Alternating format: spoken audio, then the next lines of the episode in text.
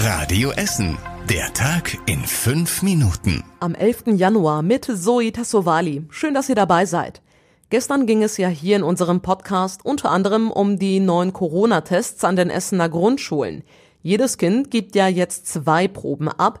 Erst werden alle zusammen ausgewertet und nur wenn das positiv ausfällt, wird nochmal jede einzelne Probe ausgewertet.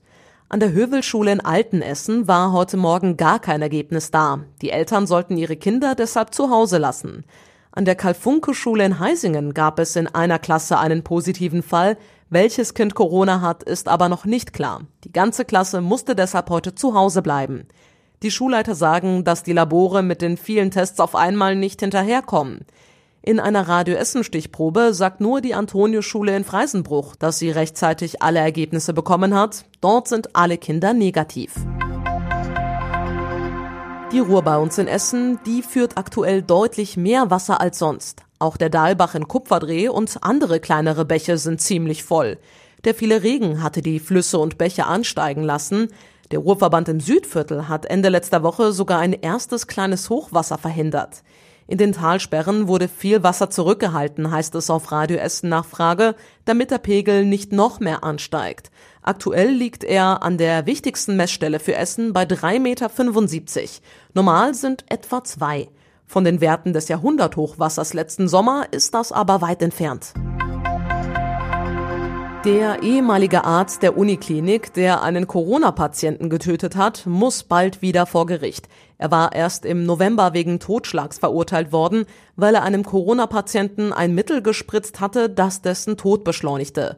Dafür wurde er zu dreieinhalb Jahren Gefängnis verurteilt. Schon damals waren zwei ähnliche Fälle bekannt, sie waren aber noch nicht so weit, dass es für eine Anklage reichte. Das hat sich jetzt geändert. Im April soll der Prozess voraussichtlich beginnen, einen genauen Termin gibt es aber noch nicht. Die Spielemesse bei uns in Essen hat einen neuen Eigentümer. Der alte wurde von der Spielwarenmesse EG übernommen. Sie organisiert auch die Spielwarenmesse in Nürnberg. Der Eigentümerwechsel ist aber eher ein formaler Akt. Für die Besucher und die Messe selbst soll sich nichts ändern. Sie soll wie bisher auch in der Messe Essen stattfinden. Die nächste ist für den 6. Oktober geplant. Die Spielemesse hier in Essen ist die größte weltweit. Letztes Jahr waren trotz vieler Corona-Beschränkungen fast 100.000 Besucher da. Von der Spielemesse zur Eislaufbahn auf Zollverein. Auch die hat trotz Corona einen bemerkenswerten Besucherrekord eingefahren. Am Sonntag ist die Veranstaltung zu Ende gegangen. In den fast fünf Wochen davor kamen rund 31.500 Besucher zum Schlittschuhfahren und Eisstockschießen. Hilfreich war unter anderem das gute Wetter, sagen die Organisatoren. Sie mussten die Eisbahn an keinem einzigen Tag schließen. Wegen der strengen Hygieneregeln gab es zwischendurch längere Wartezeiten, vor allem abends und am Wochenende. Die Besucher seien aber sehr verständnisvoll gewesen. Die Eisbahn an der Kokerei auf Zollverein gilt als eine der schönsten in ganz Europa. Und zu einer letzten sportlichen Meldung, denn der Essener Firmenlauf soll in diesem Jahr wieder auf regulärer Strecke stattfinden. Gestartet wird an der Hüssenallee in Rüttenscheid, an der Tummelwiese im Grugerpark soll dann Schluss sein. Letztes Jahr fand der Firmenlauf wegen Corona ausschließlich im Grugerpark statt. Er wurde außerdem auf drei Tage aufgesplittet, damit nicht zu viele Läufer auf einmal starten. Dieses Jahr soll wieder an einem Tag gelaufen werden. Geplant ist der 22. Juni.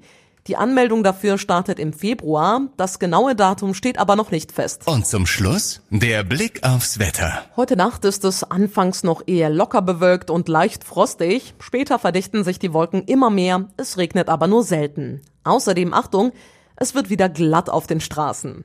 Und die nächsten Nachrichten aus Essen gibt's hier bei Radio Essen wieder morgen früh zu hören, wie immer ab 6 Uhr. Euch jetzt allen einen schönen Dienstagabend. Bis morgen.